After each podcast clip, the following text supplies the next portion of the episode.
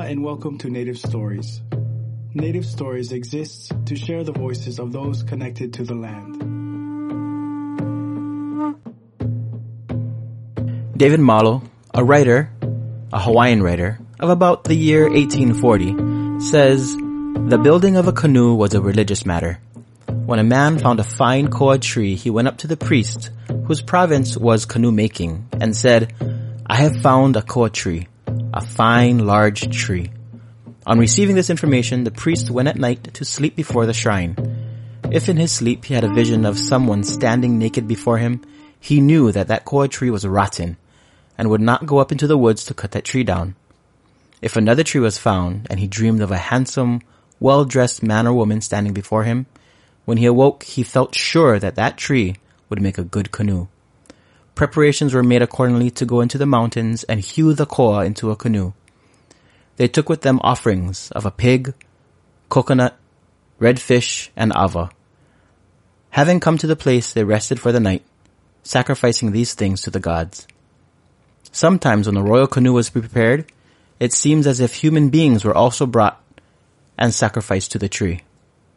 There is no record of cannibalism connected to these sacrifices, and yet, when the pig and fish had been offered before the tree, usually a hole was dug close to the tree and an imu prepared, in which the meat and vegetables were cooked for the morning feast of the canoe makers. The tree was carefully examined and the signs and proportions noted. The song of a little bird would frequently cause an entire change in the enterprise. When time came to cut down the tree, the priest would take his stone axe, a ko'i pohaku, and offer prayer to the male and female deities, who are supposed to be the special patrons of the canoe building, showing them the ko'i, honu, the ko'i pohaku and saying, listen now to the axe. This is the axe which is going to cut down the tree for the canoe. Malo continues to say, when the tree began to crack, ready to fall, they lowered their voices and allowed no one to make a, make a disturbance. When the tree had fallen, the head priest mounted the trunk and called out, Smite with the axe and hollow the canoe. This was repeated again and again as he walked along the fallen tree, marking the full length and the desired canoe. Dr. Emerson gives the following as one of the prayers sometimes used by the priest when passing along the trunk of the tree. Grant a canoe which will be swift as a fish, to sail in stormy seas, when the storm tosses on all sides. After the canoe had been roughly shaped, the ends pointed, the bottom rounded, and perhaps a portion of the inside of the log removed, the people fastened lines to the canoe and hauled it down to the beach. When they were ready for the work to begin, the priest prayed again. O canoe gods, look you after this canoe, guard it from stern to stern until it is placed in the canoe house, the halauva'a. When the canoe was hauled by the point in front or held back by those who were in the rear until it had passed all the hard and steep places along the mountainside and been put unto the f- finishing touches, when completed, pig and fruit and fish were again offered to the gods. Sometimes human beings were again part of the sacrifice. Prayers and incantations were part of the ceremony. There was to be no disturbance or noise, or else it would be dangerous for the owner to go out into the canoe. If all the people except the priest had been quiet, the canoe was pronounced safe. It is said the ceremony of lashing the outrigger to the canoe was of great reverence, probably because of the ability to pass through the high surf waves depending on how much the outrigger as a balance, which kept the canoe from being overturned. The story of Laka and the fairies is told to illustrate the difficulties surrounding canoe making. Laka desired to make a canoe, a fine canoe, and sought through the forest for the best available tree. Taking his stone axe, his ko'ipohaku, he toiled all day until the tree was felled. Then he went home to rest. In the morning, he couldn't find the log. The trees of the forest had been apparently undisturbed. Again, he cut a tree and once more could not find the log. At last, he cut a tree and watched in the night. Then he saw in the night shadows, a host of the little people, Menehune who toil with miraculous powers to support them. They raised the tree and set it in its place and restored it among its fellows. But Laka caught the king of the gnomes, the Menehune, and from him learned how to gain the aid rather than the opposition of the Menehune. By their help, his canoe was taken to the shore and fashioned into beautiful shape for wondrous, wonderful, and successful voyages. According to Malo, Hei Va'a was a gambling sport. When people wanted to play, they picked out a group of the strongest Hoi Va'a canoe paddlers, so they could race as a team. Everyone bet according to whom they thought would be the strongest in Hoi Va'a. Wagers were heaped up and then the Hei Va'a began. If the Va'a used was a Kioloa, a long narrow canoe, then it would be a one-man race. If the Va'a was a Pulua, then it was a two-man race. They raced in the open ocean, Moana Loa. Then they paddled while others bailed out water. They paddled the Va'a until they landed ashore. If they landed at the same time, then it was a draw. The first Va'a to beach was the winner, and the people of that Va'a cheered. The others were disappointed because they had wagered and lost. Some of the Hawaiian trees have beautifully grained wood and at the present time are very valuable for furniture and interior decorations. Ah, waste money. The koa is probably the best of the trees of this class. It is known as the Hawaiian mahogany. The grain is fine and curly and wavy and is capable of a very high polish. The koa still grows luxuriantly on the steep sides and along the ridges of the high mountains of all the islands of the Hawaiian groups. It has great powers of endurance. It is not easily worn by the pebbles and sands of the beach, nor is it readily split or broken by the strong waves of the ocean. Therefore, from time immemorial, the koa has been the tree for the canoe and surfboard of the Hawaiians. Sometimes these canoe were given miraculous powers of motion so that they could sweep through the seas more rapidly than the swiftest shark. Often the god of the winds, who had special care over some of the high chiefs, would carry him from island to island in a canoe, which never rested when calms prevailed or stopped when fierce waves wrenched but brought the chief swiftly and unfailingly to the desired haven. I think the pride I have is, like I mentioned earlier, that we paved the way for women to do come across the Kaiwi channel because not everybody can handle it. It it was it, it was um, we've always had that concept. The six of us from Waikiki Surf Club wanted to we always came up and said, women can do the Molokai race. And every time we approached somebody, they always said no. The men said no, the coaches said no, everybody said no, women cannot, women cannot. But we never let this leave off, Brian. We always spoke about it. Molokai race. So in 1954, three of us were down on the beach on a Saturday afternoon. The men had gone to Molokai. That's the race started at Kawakiu. And we're, we're talking about, say, oh, we only can get a ride over to Molokai. We can watch how the race comes back. we didn't know how we are going to come back. Truthfully, we didn't have money, we had nothing. And we said, okay, so we went down to Hello Harbor, um, Yacht Club, asked who's going to go to Molokai. This, this guy said, uh, I am. His name was Rothwell. I'm going to Molokai. We three women need a ride. Yeah, okay, come, take you. We only had t-shirt, jeans, cut off jeans and a t-shirt. No money in your pocket, not even a penny. Nothing in your pocket. Just, you know, we're going to go. We jumped on the boat and law, as we are going over, going against we were rough there and he offered uh, us some crackers, crackers to chew on because it was kind of rough. When we got in that evening, it was after midnight, I think it was, and we and it was in Kawakiu, there was a bay there where the race to start before. And he got so far in, it was black, black, black. All you could see is just little lights on the beach, town little lights. The Molokai people came down every year and threw big luau for this, men. And he said, I cannot take you wahinis inside because it's breaking. So he said, oh, okay, well, I guess we'll swim. Just then, as we were saying that, said that, this dinghy came by and said, I've got a room. Anybody want to go on the shore? He said, yeah, I got three wahinis. He said, tell them come. It was Duke Kahanamoku.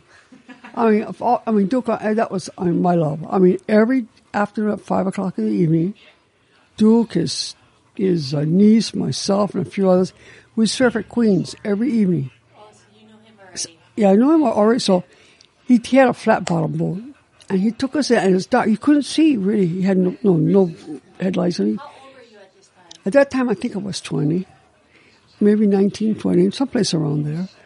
And I was, uh, um, 19, I guess.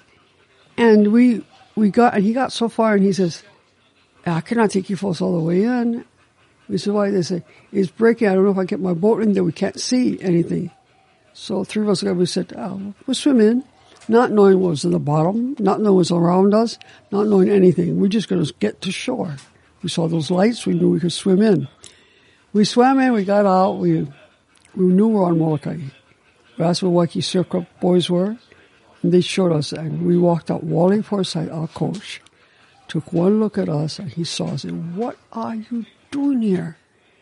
We said, we came to see the race. How do you think you're going to see the race? On the escort boat. I mean, and he's, he was livid. He was livid. Look at you folks. Y'all look like rats, trained rats. You have no clothes or nothing, no? And so, you know, we, we, we, we looked at each other and, and thank God, Blue Makua and uh, Dutch Kino and the other guy, McCarty, came out and gave us their jackets. And, you know, we, we were hungry, of course, but we didn't ask for any food or anything like that because, you know, we were bad, bad girls at that time. and so I said, hey, let's go to the Molokai tent over there. Those people from Molokai, let's go over and see if my aunt is there. So we went over and I asked, is Auntie Vera Meyer here? Yes, uh, Auntie Vera. Said, Annie, what are you doing here? I said, we came to watch the race. He said, you folks all would. I said, no, but we're hungry, Auntie. so, so they gave us, so they gave us food to eat, but, and it was very, very touching for us to watch. The, there were only a few crews at that time to watch the boy, the men all being, they're thinking, they're praying, they're, you know, doing whatever they had to do. And four o'clock in the morning, you're supposed to be up. Well, it was almost that time already. And because they would have church service at that time. Molokai people would be there and they would have a church service. And, and then anything you want to eat, you can eat and so forth. So we joined in with the men doing that. And it came time to take of out to the, out to the boats. And Wally said, how do you think you first going to get out there? We said, hope you're going to take us. And he, he said, I told you, look at it, it's breaking. It's breaking. How are you first going to get out? I said, just like the other canoes. Wait for the break to swell and you dive out. I mean, there was, there was no, I mean, there was no love for us at all. We all said, the three of us said, we better not talk too much. Said, yeah. so, so, sure, he says, okay, get on that canoe. So we got on the canoe. There was a Malia. Got on the canoe, took us out to the, to the boat. We got on, the three of us sat in the corner. We sat saw the top part of the boat and we watched the race come across.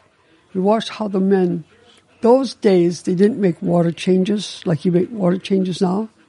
The canoe would come up to your boat, the escort boat, and they would change that way. And that, that's how they were making the changes.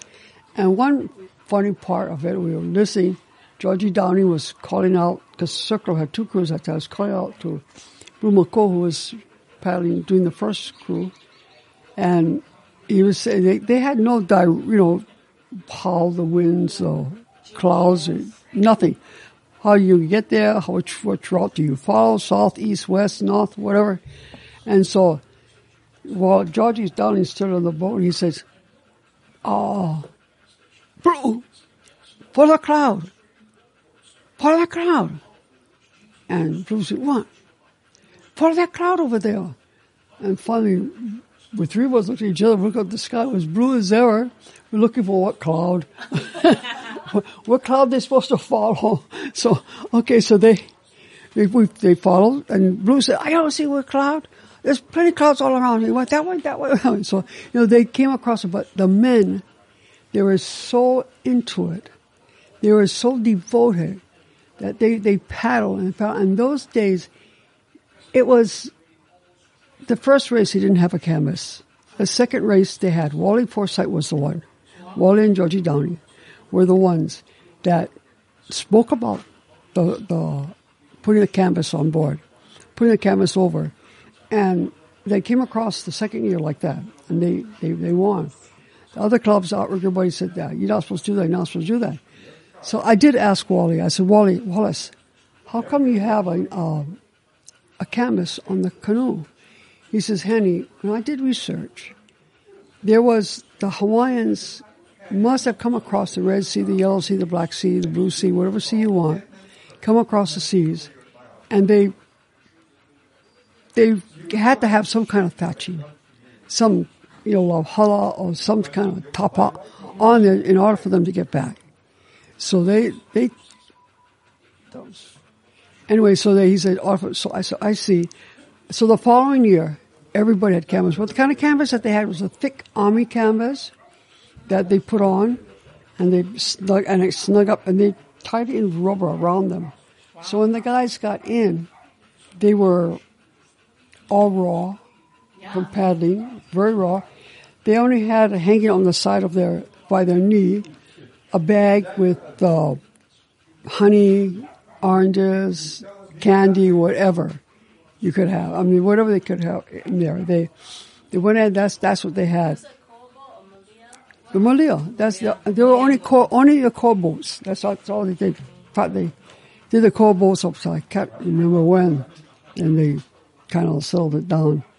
So, so they they didn't have that kind of thatching. So that was Wally who, and Georgie Downing, who perfected that to come across their canvas, and they used that that rough ar- army canvas, and they came across it. But by the time the boys would hit the beach over here in Honolulu, over at the Royal Hawaiian, not Royal Hawaiian, the One Hotel, time they hit the beach, they got out and they would have big blisters on their okole.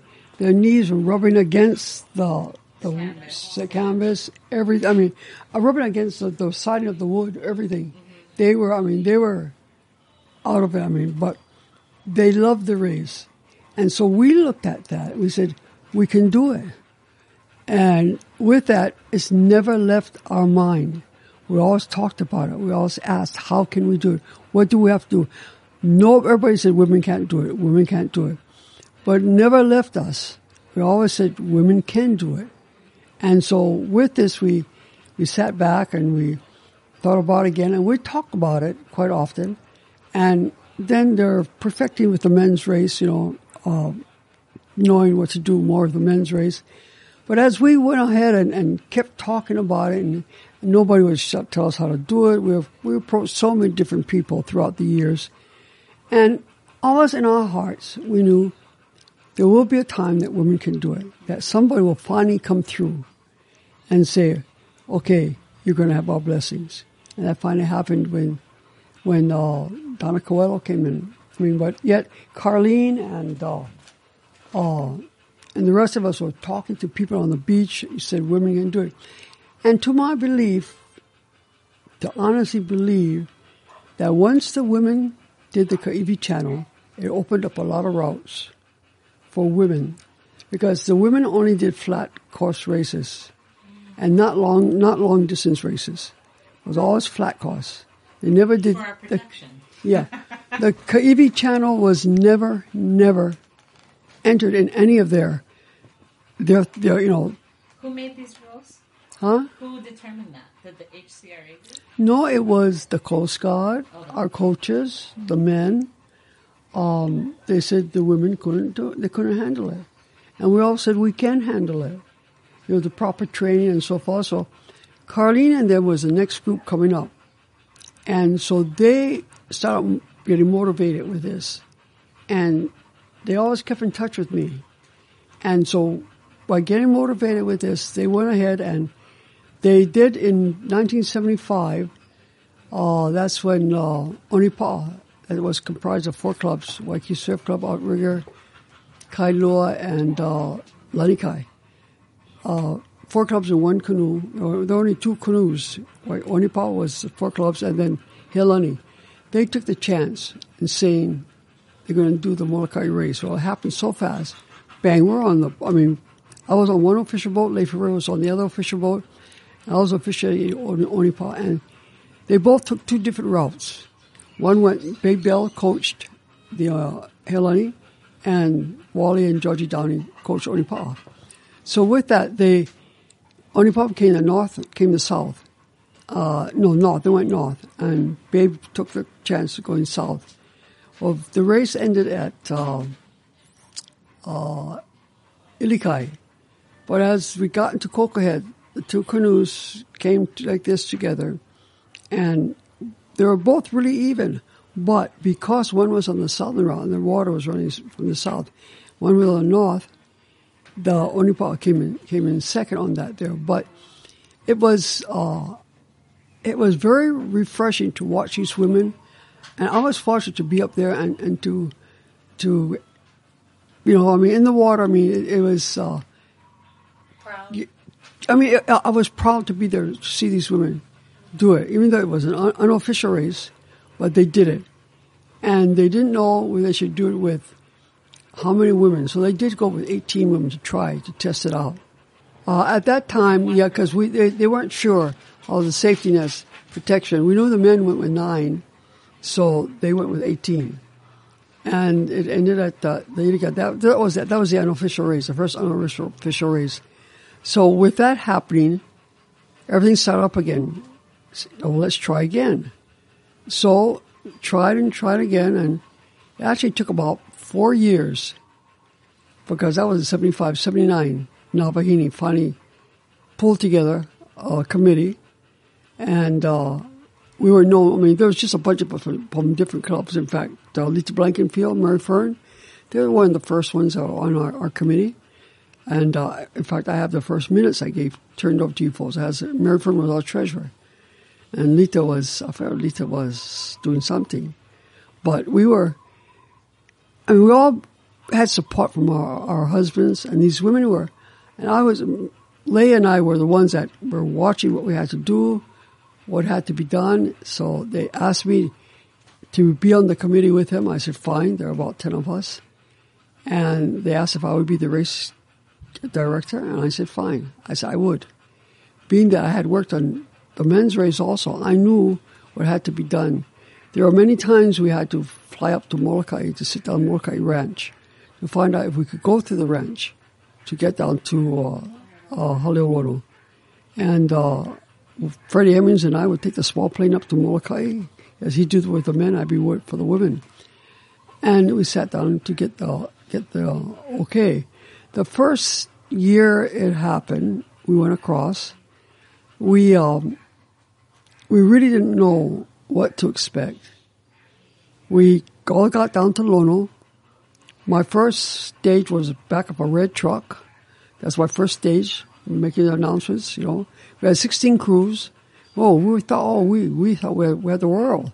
We had a total of 16 crews. And with that, we, they came across and, and I was, I was the race director of that and I was able to watch every single bit. These women were dedicated. They were determined to show it could be done. And they did it. And they were beautiful. And from that, today, I believe that's what created a lot of the races today for women across, coming across Kaiwi Channel. We went out that first year, we went out with uh, 12 girls.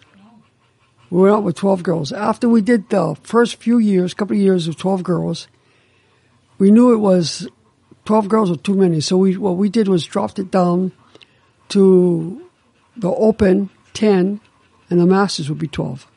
And that's what we did. And 40s was masters back then? Uh, Or 35? There, I think it was, uh, Carly might know, I think it was 40 or 35, so it could be someplace around there. So that, that's how it was because the first few years we were still, you know, 16, 17, 18 crews like that until the race started growing. Uh, then we, we started, ha- I mean, we, we didn't have money to start with, to be, be honest with that. But we went on a, we just went on a whim. We went on a feeling it's going to work. Um, and every year for a few years, it did it. That's the way it worked out.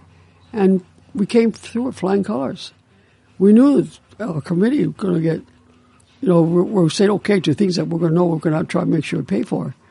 But if we didn't have, I think, uh, committed group of ladies, it could have fallen apart. And you had to be committed, really to be committed. And that's, uh, and as you came, as the years went on, you know, I think it's after the third, fourth year, I came up with the idea, hey, let's, let's have a, uh, let's put on a speaker with was the money coming from? What we just said, let's put on a spaghetti dinner for these, these paddlers and let them do their own thing. You know, spaghetti dinner had, we said before. And we did that. And that worked out. And it started off with only maybe 100 something women at first. Then it grew to about 750 plus. It was, it grew big. And it was one of the most fabulous things you could have. Brought everybody. After, after we did the coaches race uh, meeting, all the paddlers go home, take a shower, come back down to the hotel. The hotel was set up with all these tables, a stage set up. And, you know, they would do their, well, we said, do your own thing. They put on skits. Like a talent show. Huh? Like a talent show? Yeah, I mean, yeah. Well, they they, they put on skits uh, uh, about the training and, and how the coaches would act. I mean, it was a kick in the pants because they, they were. I mean, they were imitating the coaches. They really were, and they that's where people were laughing and laughing because the coaches finally caught on to it, and the women caught on to it, and they were they brought the house down because they, they put on these skits, and it, was it was something that you, couldn't uh, take away from them. And so, you know, the race grew and grew, and we kept adding on, and adding on. And Nanny Oles and myself were, you know, we had a lot of meetings to attend. Well, we were the the, the two that were more flexible with our time. And we met with the Coast Guard. We met with everybody you could think of. I mean, at the beginning, we ended our first race at um, in front of uh, Haliqua. Then Hilton Hawaiian Village, Ken Keene, he called me. He asked me, um, how about ending your, your race uh, in front of the Hilton Hawaiian Village? And I said, Ken, I think we can do that, but can you help us? He said, in what way can we reciprocate? I said, have lunches, sandwiches for my officials, juice for them to drink when they come in, and, you know, and a sound system out there for us. And that's how they came over and, and they, they kept up with us. And then as the years went on, we felt about, you know, 10th year, I think it was. It could have been our eighth year. Bank of Hawaii, who was sponsoring the men's race, I kept talking to them, meeting with them, and can you guys sponsor the women's race in Albahini? It was awesome. They didn't have the money, didn't have the money till one year it broke through. The money came through. We were riding high. We were flying. We had money we could work with. We could do things with. But no matter what it was during the lean times for Nawahini, because these dedicated women stuck together, these dedicated women knew that the race was able to be done, we were able to hold that race together. Difference between this race versus the other races? The KB, the Molokai race, Yeah, versus Catalina, versus I think Pailolo. I think the difference is camaraderie, the people, how the canoe clubs come together as one. The morning of the race, when I arrive there, I walk to all the clubs, hi to all of them. Then I go up and I talk to them. I talk to them the day before, of course, and I'll talk to them the whole time I'm there, but in the morning I, I go down to make sure, you know, I talk to the paddlers, wish them all good luck. Then before the Oli, I would call all the paddlers up. Come, I said, my, my, my, come, come. We're going to have a pule now. And Oli and Alois step in.